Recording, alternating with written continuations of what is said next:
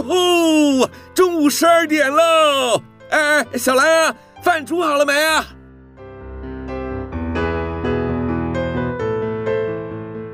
您现在收听的是云端新广播，FM 九十九点五 New Radio，最自由的新声音。现在收听亲子加油站，有办法改善小兰跟我的亲子关系吗？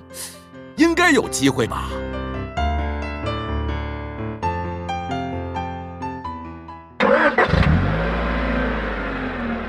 宝贝，出发喽！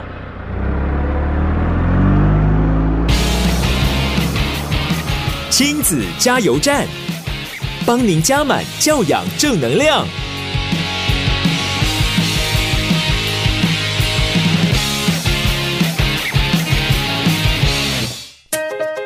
各位听众朋友，午安！您现在收听的是每个礼拜天中午十二点到一点为您播出的亲子加油站节目，我是主持人琪琪妈。又到了一个礼拜开始哦，哎，不知道听众朋友呢，您今天有什么样子的计划？通常呢，中午的午餐时间呢，大家都会烦恼说，哎，到底要吃什么？嗯，因为琪琪妈是这职业妇女的关系哦，每次到了吃饭时间呢，我就要跟我们家小孩商量说，到底要吃些什么东西。呃，其实每一个人的价值观都不一样，有的人很在乎说今天要吃什么，有的人觉得吃饭不过就是人生的一种模式哦，他觉得能吃饱就好。真的每一个人的想法都不一样哦。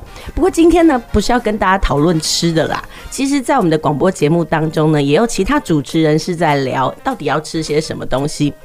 但我们的节目呢是亲子加油站，顾名思义呢，我们加的呢不是肉体上的能量，我们要加的是心灵上的能量。今天到底要跟大家讨论什么话题呢？今天要讨论的是叫做游戏学习，嗯，或者也可以说是在游戏当中呢，呃，有一种不同的体验模式。那这到底是怎么一回事呢？嗯，我们先卖个关子，我们先休息一下，我们先听首歌，等一下再回来。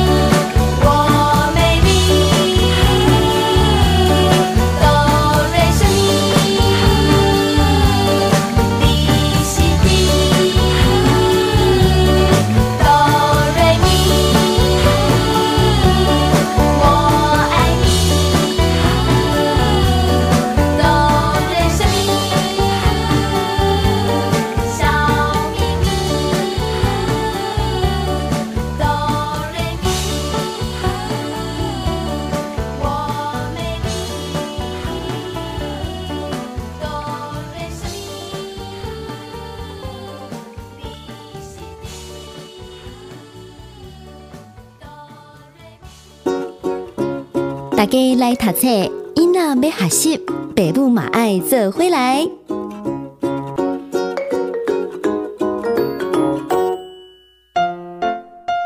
继续回到我们的节目哦，您现在收听的是 FM 九九点五 New Radio 云端新广播电台，在每个礼拜天中午十二点到一点为您播出的亲子加油站节目。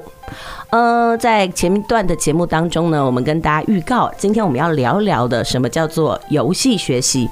那今天呢，我们邀请到了就是已经有十八年幼教工作经验呢，同时他也是幼保科毕业，也担任那个科技大学或者是职校幼保科的专业讲师呢。那个豆豆老师来到我们的节目现场。好，那我们今天呢，就欢迎豆豆老师。豆豆老师午安，午安，大家午安，我是豆豆老师。对，其实豆豆老师目前前呢也是。启言工作室的教育执行长哦，嘿，那其实豆豆老师，我想问一下，你们的工作室就是负责游戏教育这部分吗？呃，是的，最主要是负责孩子的游戏教育跟成人的，就是。心理成长的部分，嗯哼，那你这几年哦，是孩子多还是成人多？其实应该这样说，刚开始是孩子多，可是后来发现，在从事孩子的游戏教育的工作的时候，会发现妈妈或是爸爸们也需要从这个领域里面去怎么跟孩子沟通，怎么跟孩子相处，所以会开始去往成人的心理成长的这部分去做琢磨。嗯哼，其实那你今天要跟我们大家聊的，跟我的节目调性很相像哦。嗯，因为我都觉得说学习是一件应该是终身的事情。是，我们通常都太把力气花在小孩身上，真的忽略了那个大人也要学习。是，因为我觉得其实世界一直在变，变，我们现在的知识半衰期越来越短。嗯，那以前呢，我们可能一样工作就学了一样，我可能做个三十年一辈子。嗯，对，对对。但是慢慢的就看到像苹果手机大。概不到一年就汰换一次，对对对，就专业知识就是来的太快，是家长没有办法不学习，对，所以我希望能够透过我的节目呢，营造一个就是终身学习的社会。嗯，那到底要学些什么呢？我觉得大人的学习其实没有那么框架，对，我们就是可以学很多东西。是，哎，那那我们就请这个豆豆老师来跟大家分享一下。嗯，呃，我们先讲游戏，呃，我们先先讲大人的，再来讲这个游戏学习。好，哎，在大人学习的。部分哦，你们比较琢磨什么？呃，应该是说大人学习，我们希望从自己本身，我怎么去了解自己，跟我有没有把自己的呃这个人整理好。所以整理好，呃，我们会去想说，在家里我要整理东西，我要去收纳，嗯，或者是我要把什么东西不要要丢掉了。可是你有想过吗？我的人，我做过断舍离吗？嗯，我有做过收纳的这件事吗？哦，如果你都没有做过。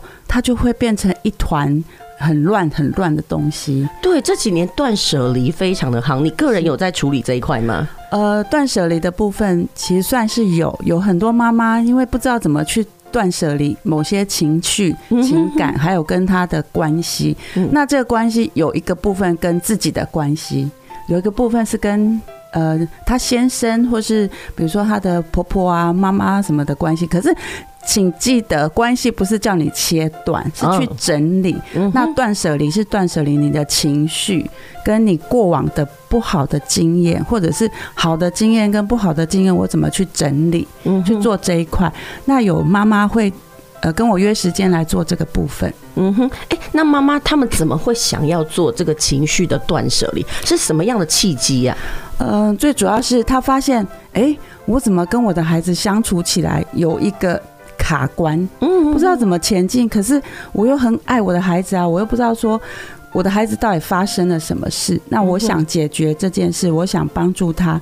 他回头来想，是不是我自己要先去做一些整理，才可以去协助我的小孩做成长这个部分？那我觉得这个部分呢，妈妈的自我觉察好像很重要。对，有些人可能觉得说，他就是一味说“我干那种魔怪”，他都没有反思到自己身上。是，但是我觉得这件事情好像不是每一个人都能够觉察到自己的问题。对，那有的妈妈，比如说孩子来玩游戏。在透过那个玩游戏的过程，我们会跟妈妈聊说：“哎，是不是最近家里面有什么样的嗯不同的事件，让孩子怎么跟以前不太一样，或是他比较他的频率是很跳动的，没有办法安静下来？”那妈妈回去会哎会跟我们分享说，有他可能最近家里面刚好真的有一些事情，或是跟哥哥之间有什么冲突发生，但他也觉得这个部分让他很苦恼，不知道怎么去做。哎，其实，在这个游戏学习的过程当中哦，其实我们的带领者需要那个触觉呃感受很敏锐。对，其实你必须要观察到孩子他的所有展现，他不像是我们坊间或者是一般人的刻板印象里面，就是陪孩子玩而已这么简单哈。是，通常我们在玩游戏的过程会看到很。有的妈妈说：“老师，你是有鹰眼吗？怎么看那么透彻？”我说：“嗯，也不是，因为我很用心在跟孩子玩。那我发现他为什么会常常有这个样这个模式出现，或是我在跟他聊天会发现，嗯，怎么会跟他过去的经验是不太一样的，或是他有一些敏感是妈妈也没有发现。那我会透过跟妈妈的沟通，会跟妈妈讨论这件事。”其实我觉得哈，有些妈妈带小孩来上课，美其名是孩子要学习，其实妈妈也也有迫切想要学习的渴望，只是有些时候妈妈不知道我到底该上什么课哎。对，就是妈妈会很一个迷迷思是啊，我很忙啊，我都要带小孩，也许是职业妇女啊，可是我我相信，如果你很想学习，任何时间都可以做这件事，尤其是现在很多线上的学习课程，它不需要你花太。太时间，你做家事就可以学习了。嗯哼哼，而且也没有时间的限，没有空间的限制。嗯哼，你任何的地方，你只要呃打开一个 app 或者打开一个音频，就可以做这件事。那我觉得现在真的比之前方便多了。对，现在真的是呃学习型社会的那种可以接触的媒介，可以算是越来越多。但是我真的觉得人也是一个主体啦。是，因为讲实话，我我记得我曾经在跟很多家长来分享说，哎，我们要。培养孩子阅读哦，你就记得妈妈记得要看哦，或者是妈妈要陪他学习，你知道吗？我最是。呃，受挫或者很沮丧的，就是听到妈妈跟我讲一句话：“嚯、哦，我现在不会烫，我还照的烫鬼，这是家爹的代志。”是，你知道吗？我那时候有点揪心，我就说：“理解，你都不念了，你都不读了，你都不学了，你的孩子怎么怎？么会我我真的觉得，有时候我们不管讲的再多，然后说言传身教，我觉得身教很重要。是，你不要逼孩子去念书。嗯，那如果你们家里倒是随手就是书，嗯。然后甚至你就是看到小孩就看到妈妈动不动就在看书，对，那我觉得模仿是最简单的一块。对，那其实因为刚好我今天有听了一个音频，那它音频的部分是讲到量子共振。嗯，其实这个话题最近很夯。嗯嗯，那我们比。我们不要讲的太宏观，太呃，不用不用，就是为什么要共振？你去想哦，如果说妈妈自己本身，我有在做读书的这件事，嗯，你想你的身边。的氛围就是，哎，他就是一个读书的氛围。那孩子看到了之后，你也不用跟他讲太多，他会发现哦，这个时间妈妈可以看书，翻翻书。那我也应该去把书拿起来去做共振，就是翻书的这。就算你没有读到什么，或者说你只是在这一大篇，我只是看到一两句受用的话，那都够了。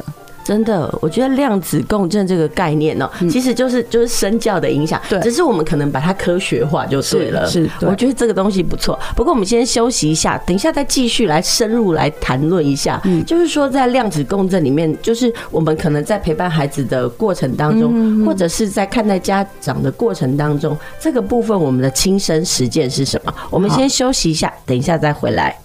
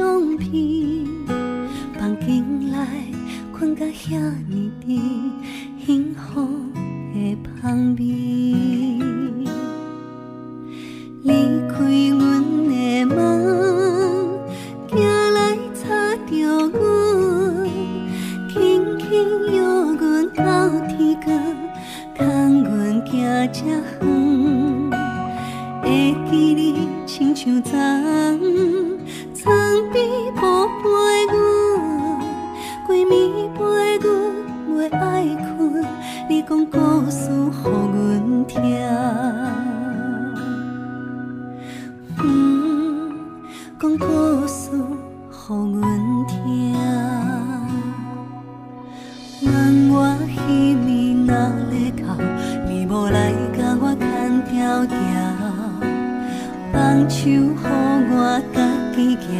你讲目屎是勇敢，彼时阵的窗外，风雨遐大，你若亲像我的。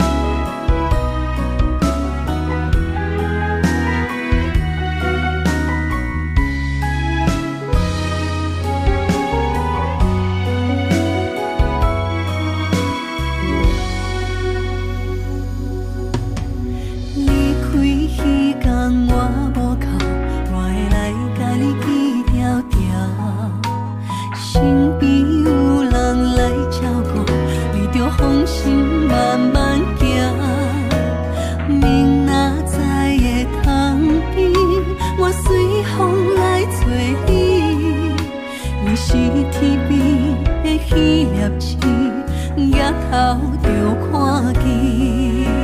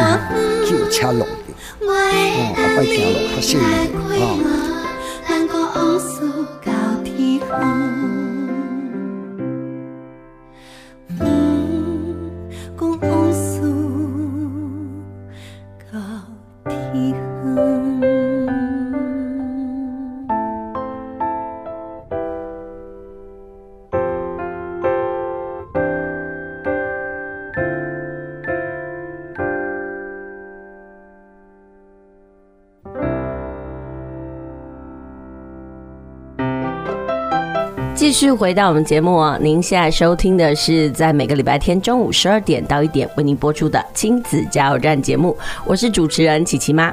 今天呢，我们邀请到了是启言工作室的这个教育执行长哦，呃，也就是这个豆豆老师来到我们的节目现场，来跟我们大家聊一聊游戏学习哦。不过呢，呃，我们刚刚的节目呢，其实都没有谈到游戏学习，我们等一下再谈到啦。我们要跟大家先聊一下，就是说，哎，在带领孩子学习。的过过程当中，其实家长也是要学习嘛。然后在上一段的节目当中呢，这个豆豆老师呢跟我们提到一个叫做量子共振的这个概念哦。那我们可不可以请豆豆老师呢，用比较简单的说法呢，跟我们听众朋友讲一下哦，这个量子共振呢这个部分呢到底是怎么一回事？好，我简单的说，在这个量子共振里面有一个故事。就是在心理学里面，你可以去查哦，你去那个 Google 里面都可以查到，有一个叫比马龙效应。嗯，好，那比马龙效应就是其中有一个老师，他因为拿到了孩子们的一个数据。他不知道这个是什么，他就发现哇，这因为那数据的值都很高，也没有人告诉他这到底是什么。就他发现，他误以为这个可能是他们的智商的高低。就因为每个人都很一百多、一百二十几、一百三，他就想说，好吧，那这样子我就用那个资优生的方式来教这一群孩子。就他教教教，大概教了一年多之后，他发现，天啊！每个人真的就犹如他当初想的这样子，就变成那个样子。那为什么我会讲到这个部分？就是他的量子学，就是你会看见什么？嗯哼。好，我看见了，我看见了这个孩子，他总总是活蹦乱跳。如果我看到的是活蹦乱跳，这是呃比较负向的东西嘛。我看到如果是这个，那这个就会跟他共振，他就会变成那个样子，然后就一直往那里去。对，其实有些家长跟吼，一就是调皮的，他就是不专心，他就是一直这样讲，所以小孩好像也不可能有专心这件事。对，因为我要讲的就是，如果你看见孩子的这个不专心，你有没有发现他的背后有什么？是他正在创造的。如果他的背后是一个，我就是很好奇，为什么这个东西会长这样？为什么他装了电池会动？他的好奇在这，你看见了吗？如果你看见这个的话，你去跟他做讨论、探讨。对，为什么这个东西会动？那我刚刚说的量子共振，就是当你看见的时候，你有没有去看见这个背后的呃优点？如果这个优点去跟人共振，那个共振出来就会是不一样的东西。但是如果你你去跟他。你你去给他一个好像心念说啊，这是不好的，他就会让你会怎么样？就是会去到不不好的地方。其实就是不要随意给孩子贴负面标签。对，那其实我我发现现在很多的妈妈，通常这个部分他会放大，嗯哼，就是缺点他放大之后，他就会觉得对我的孩子就是不好，就是很吵，就是很怎么很嗯不能够没有耐心的去做什么事。但你有去跟他讨论过？他的不好是真的不好，还是因为他有一个想要做什么，他不知道怎么表达，所以他只能用这个不好呈现让你看。嗯哼，对。其实这几年我在教学的时候，我都会发现哦，很多妈妈哦，对于自己的小孩哦，他真的都是负面为主哎。嗯嗯，很多小孩就会，很多妈妈就会跟你讲说啊，我家都是不乖，阿姨的熊嘴被叼，或者是他就直接跟你讲，哎，他就是那个什么写字写的很乱，然后就怎么样。哎，有时候我就想，也许是可能他一开始呈现的表象是这样，但是如果你又这么认为他，他可能好像就是往那个方向前进。对，我我都会跟家长说，其实我们先。看孩子的亮点，嗯，你看到孩子的亮点，然后相信他会这样，我我相信他会变得越来越好。是，那我觉得这个部分好像又要拉回来，为什么我要开始做成人的学习？嗯嗯，因为妈妈跟孩子的互动最频繁。如果你一直看到是那个缺点，我们去拉回来自己身上，那妈妈，你看到你的优点是什么？了吗？或者是你会发现，哈，我从来没有看见过我的优点。嗯，其实每个人都有优点，嗯，只是你有没有把它认出来。认出来之后，这就是你的天赋了。嗯哼，哎，我其实要做一个那个我最近的观察，我发现有些小孩他就情绪很稳定，是，然后呢也很沉着，对，然后学习的时候也很稳定。我我发现其实好像跟妈妈很有关系。对，比如说我去观察那些妈妈，我做分类，我觉得那些妈妈就讲话就是不急不徐，很稳，然后也不急躁。对，那反观我看到有一些个性很急的妈妈，她的孩子呢就是会比较躁动一点点，就是我会觉得。焦虑的妈妈会养出焦虑的小孩，对平和的妈妈会养出平和的小孩，对。但很不幸的，琪琪妈，我就是焦虑的那个。可是我觉得琪琪妈是一个有觉察力的的人，嗯、所以这个部分也很重要。嗯，其实我会去观察我自己的孩子，因为可能是我从小对于很多事，我就想要知道为什么。嗯，也就是我在学习的过程当中，如果你只跟我讲说，哎，你就是学，你就是背。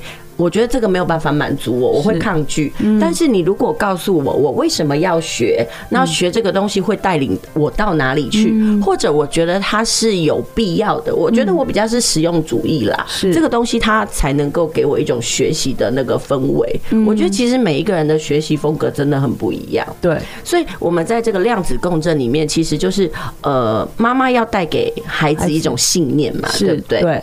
那我刚好想到一个例子是上个礼。礼拜六，其实我们刚刚说到，如果是透透过自己的觉察，我发现的会是更多。嗯，那旁边的人要怎么支持，是一个很重要的事。那这位妈妈她是透过就是讯息，她告诉我说啊，她跟她孩子有一个冲突。那这个冲突是因为小孩在学校受到老师很多，就是老师给他。有点类似贴标签，他也觉得很苦恼。那回到家，老师当然会在联络簿上面写说：“啊，你的孩子今天又发生了什么事？不是发生了，是又发生了什么事？”那通常爸爸或是妈妈看到的第一个反应是：“啊，你怎么又这样？闯祸了？”对，然后妈妈就一个气来呢，可能就是不打一处来。对，好，那动手了。妈妈自己也说了，她的手。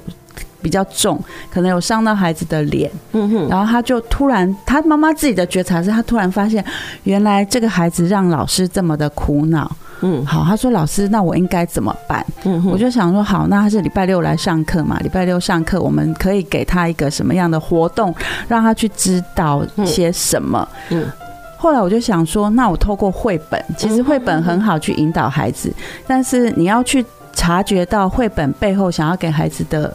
目的是什么？那这本书也很有趣，叫做《蝌蚪的承诺》哦，它很好玩。是后来，反正结果是，蝌蚪跟毛毛虫是好朋友，是可是因为生态会变化，蝌蚪后来变青蛙，那毛毛虫后来变蝴蝶，那。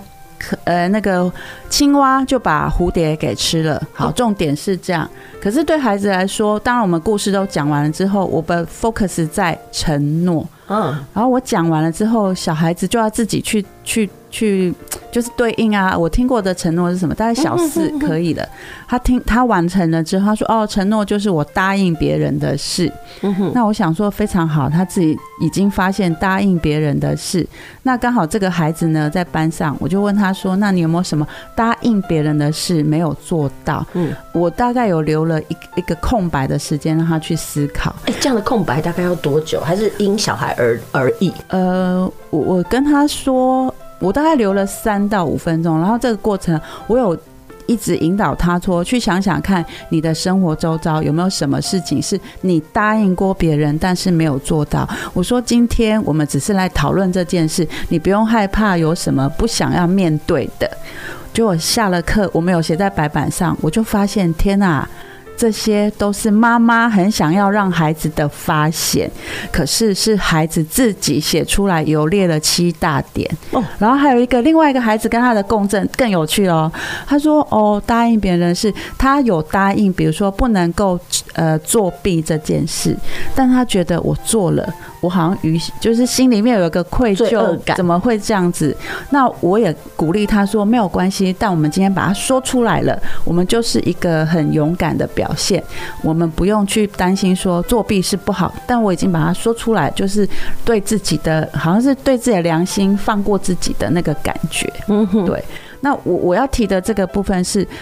如果这个妈妈的量子共振把它还是一直摆在这个孩子都是不好的，他不听话，他怎么样怎么样？我想这个孩子可能每天照三餐吧，就是那个竹笋炒肉丝嘛，他都知道。可是我发现妈妈有一个觉察了之后，孩子的共振就开始，而且那天下完课我就拍了照。让妈妈看，我说这是他自己想，我只是帮他写出来。那下课的时候，我也鼓励这个小孩，我说你今天很棒哎，你已经发现，所以他就想到一个是，呃，我要回家自己把功课写完，因为妈妈说他每次都三催四请，叫他写他就不要。那孩子自己就说，嗨，我知道了，写完功课其实是很轻松的。嗯，那我就问他说，对啊，那我也不知道为什么你要让他变不轻松。嗯，啊，我知道了。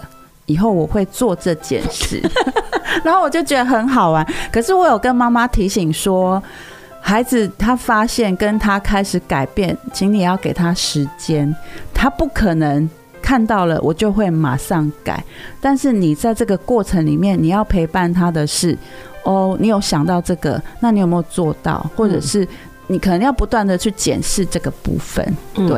哎、欸，我们这一段哦，我觉得聊的其实还蛮有意义哦。我们聊到量子共振，然后其实我们还聊到觉察的部分。嗯、其实很多时候孩子真的没有觉察，而是我们家长的提醒。对。那我觉得人唯有觉察，才能发现到自己的问题，才能改过。所以妈妈有时候的焦虑就是，她都会一直觉得啊，我就跟你讲了啊，你为什么都不改？嗯。那其实是孩子并没有把那个问题放在心上。对。甚至是当孩子如果不觉得那是他的问题的时候，他又从何改起呢？而且他通常都会去，呃，他还曾经跟妈妈说：“妈妈都是你，都是你害我的，爸爸都是你，你打我，我就不想要写功课，都会是这样的循环。”所以刚刚我说了，你要认出孩子的。看见他的亮点，那个亮点，也许他的亮点是在，哎，他不想写功课。那也许去觉察，跟他聊他的不想是为什么。嗯哼，那找到那个目的，让他知道，也许你去导正那个过程，他就会愿意去接受这件事。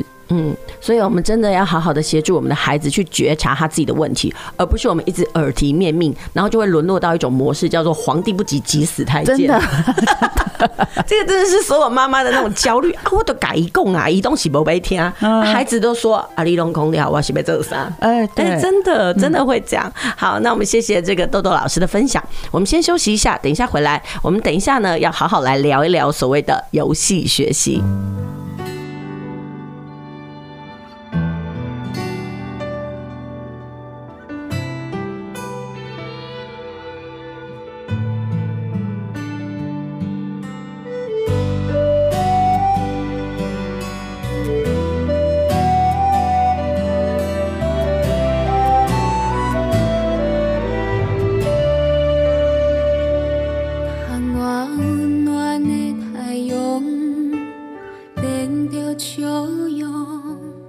就满希望的爱念心内，付出甲关怀，爱无所不在，过程有我可有我精彩，不愿美丽的将来，好天安排。献出每一份心。是期待，无需要人知，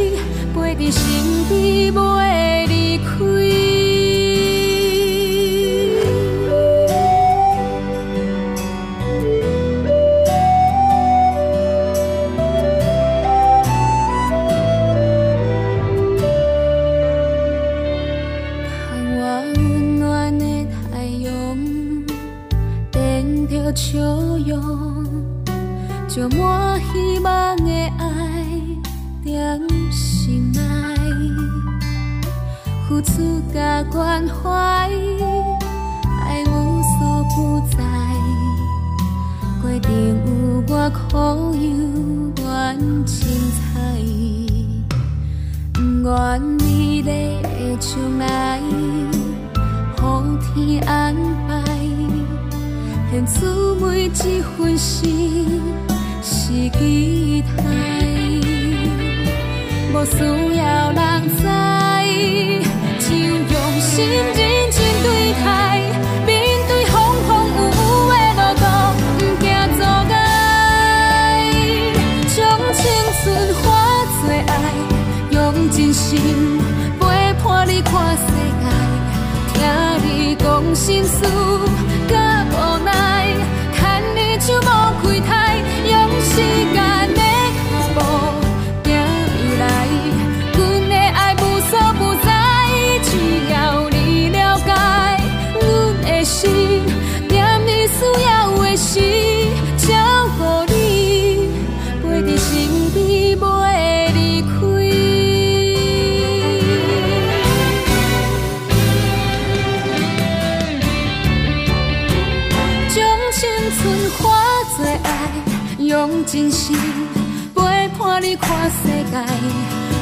听你讲心事，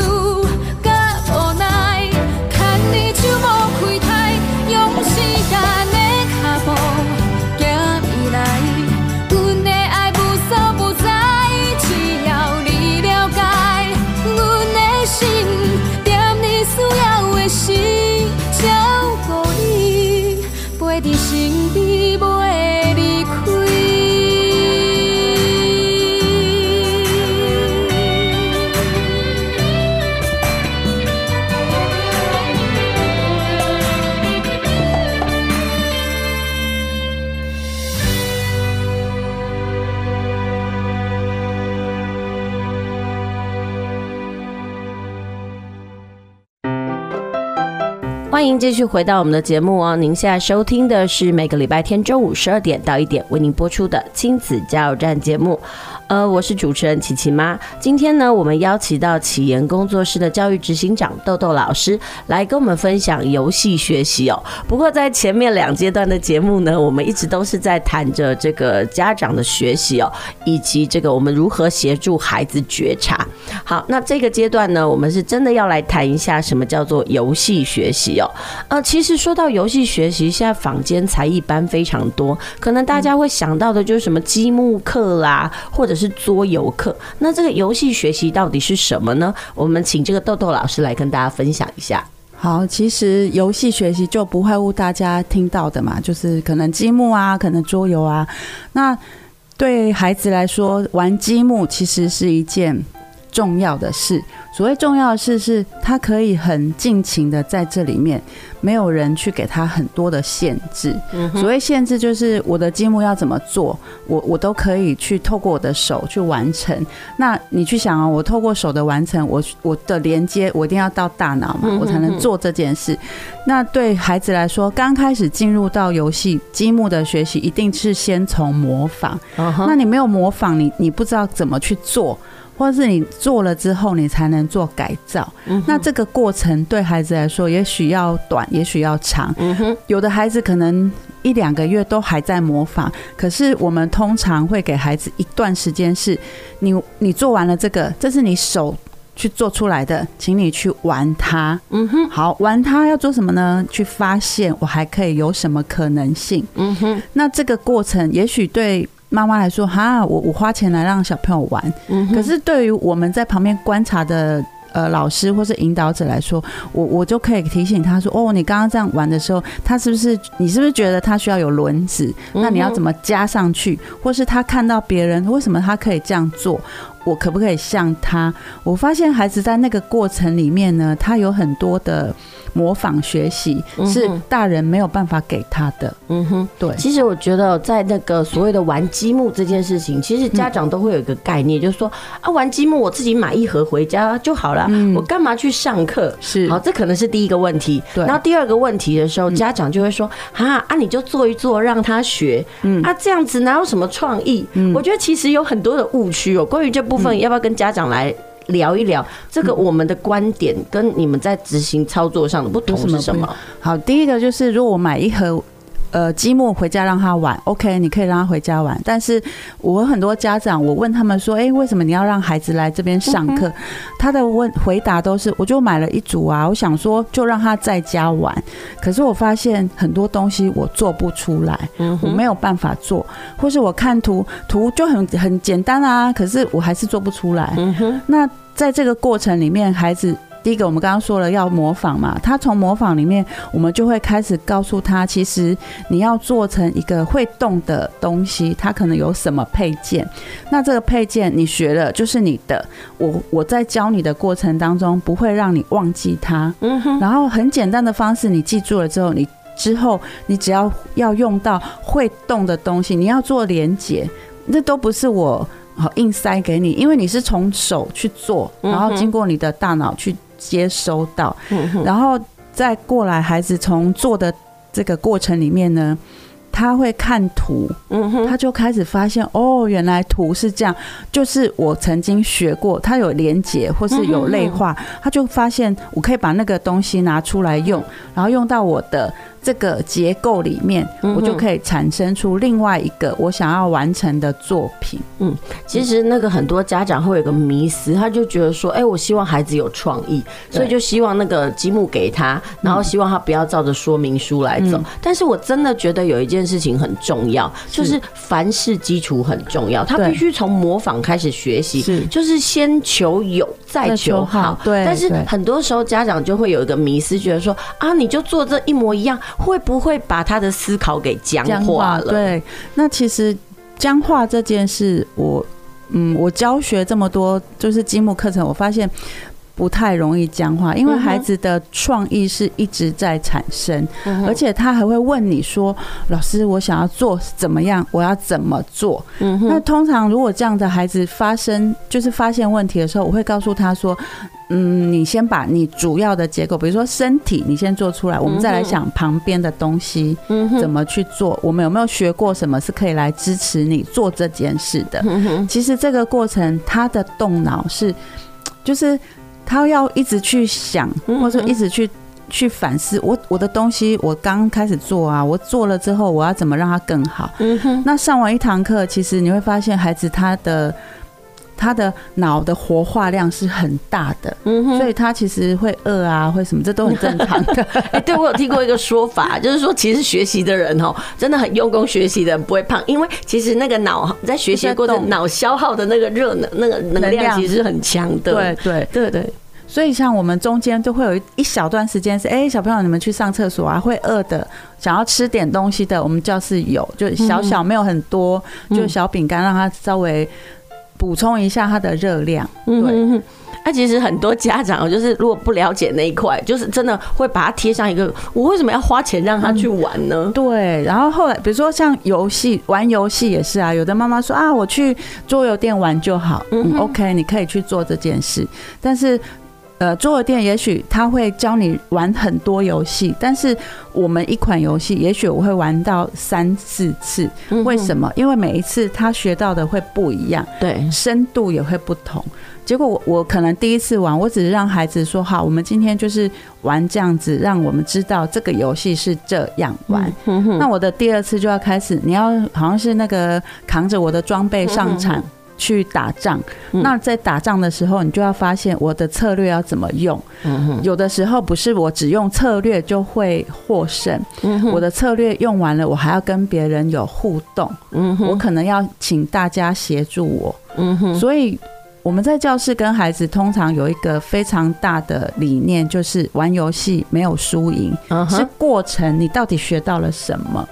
那通常有些孩子来，他很重视输赢的啊。那个学学姐啊、学学长们都会跟他说：“我跟你讲，在这个教室玩游戏输赢不是重点，是那个过程，就是你在中间学到了什么，这才是一个。”最大的收获。哎，其实我想要问哦，小孩的那个输赢的概念，就我们你们这几年这样的观察，他是与生俱来还是后天加语的？我我我会发现，在家里面，妈妈跟爸爸怎么跟他玩，这个很重要哦。因为有一些妈妈跟爸爸都会觉得啊，我们生一个嘛，啊，那每次玩游戏都让你赢。你想哦，他每次都赢，他出去玩了，他怎么想要输呢？哦，所以其实也要跟家长提醒哦，对适时的输也是必要的。对。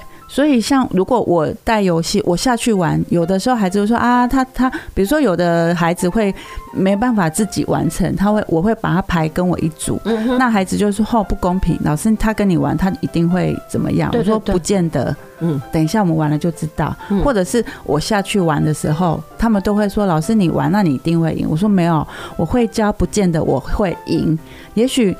分数最多的可能是你们在场的谁不知道，就有几次下来，他们也发现，哎，真的哎，可是小孩我觉得很奇怪，我我也曾经跟小孩一起玩过桌游，然后他们就说：“哎，不行，你跟他同一组，你是大人。”嗯，哎，我觉得他们对于这种公平哦，啊好耿耿于怀哦。其实这个部分我真的，呃，可以跟大家家长讲一下，要怎么样去带领这一块，或者是跟孩子说服吗？嗯，输赢当然是分数的高低嘛，这是一个。可是第二个是，当你在过程中，你发现到孩子一直在在那个输赢在斟酌的时候，我有时候我会把它停下来，嗯哼，我们会哎、每个人去分享。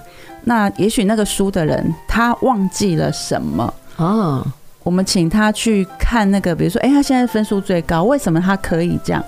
他就会发现哦，原来那过程里面他的收获。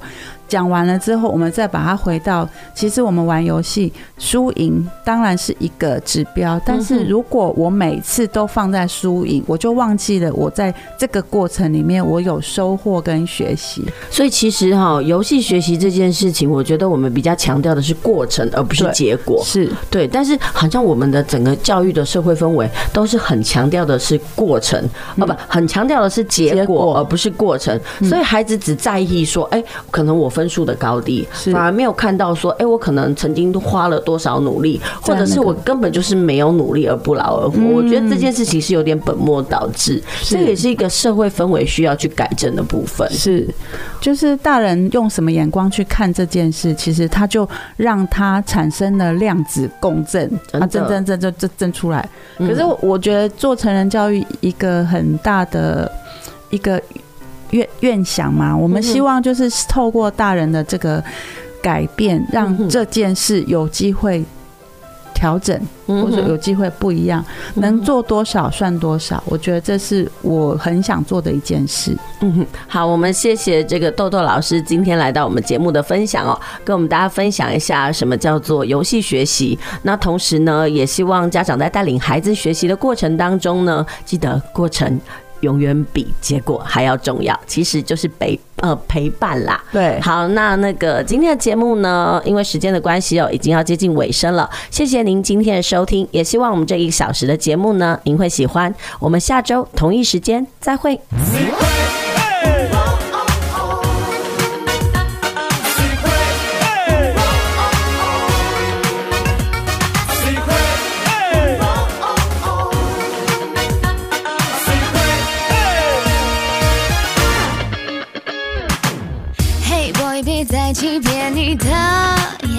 ，I'm goddess，一秒跳动你神经，Don't be shy，视线为了我暂停，想怎么开口，我等你 tell me，再靠近一点点，多一些甜言蜜语，再勇敢一点点，也许我就会动心，再疯狂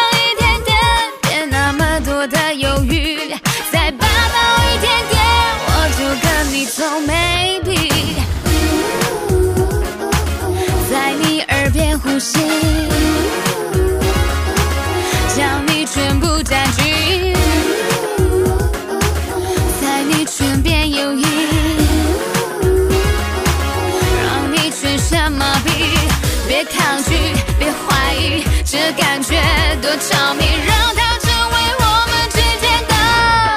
小秘密，又是个无聊透顶的 party，现在人等太多，想透透气，别总炫耀你开的是宾利，想要 ride with me 没那么容易，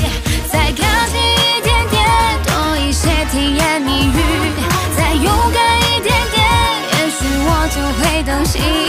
再疯狂一点点，别那么多的犹豫。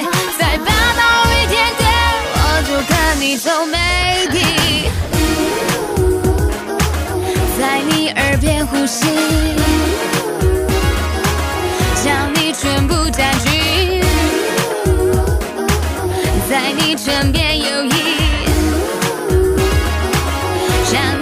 你全身麻痹，别抗拒，别怀疑，这感觉多着迷，让它成为我们之间的，让我们一起点燃这心电感应。我要一点一滴发掘你的野性，你就别再僵硬，顺着我的任性，这样的情景还在装平静。啊哈啊哈，爱都已经成型。啊哈啊哈，你想怎样都行，这是我的霸气，你也别装客气，来吧，Come on，Let's go party。在你耳边呼吸，向你全部占据，在你身边游移，让你全身麻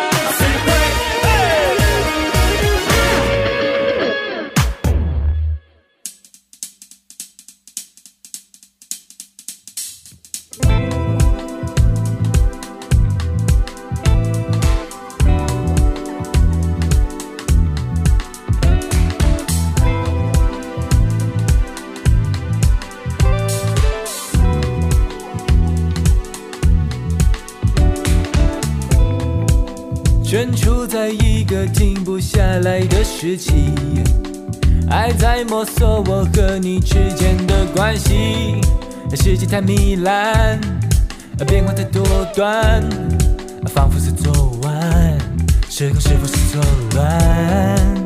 爆炸的时代里，我们越来越是远离，远离彼此。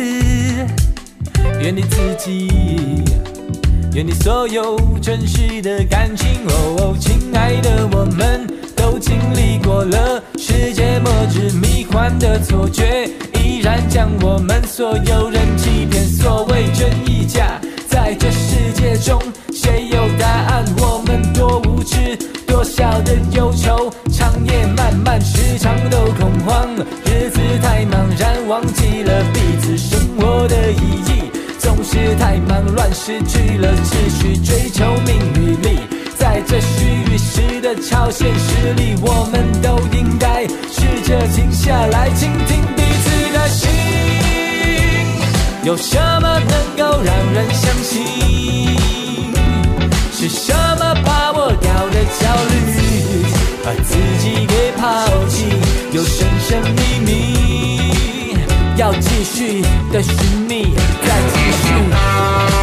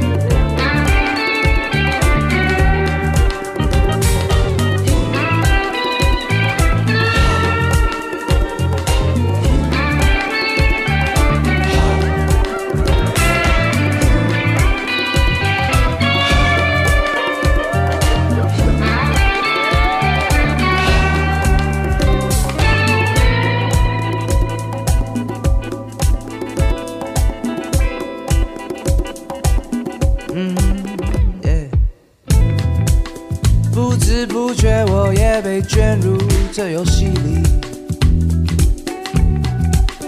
哦，搞到我的眼睛真的很需要好好休息。我说更近的距离，更是不透明。我在这水泥墙中寻找各种，越是想逃避，越是不聪明。我看着各式各样的回忆，都被牢牢的存进彼此的心。有什么能够让人相信？是什么把我搞得焦虑，把自己给抛弃？有神神秘秘，要继续的。马路边，地平线，啊，哎哎哎，台风天、星期天对我都没差别，啊，呜呜呜，大晴天、下雨天，马路边，地平线，啊，哎哎哎，台风天、星期天对我都没差别。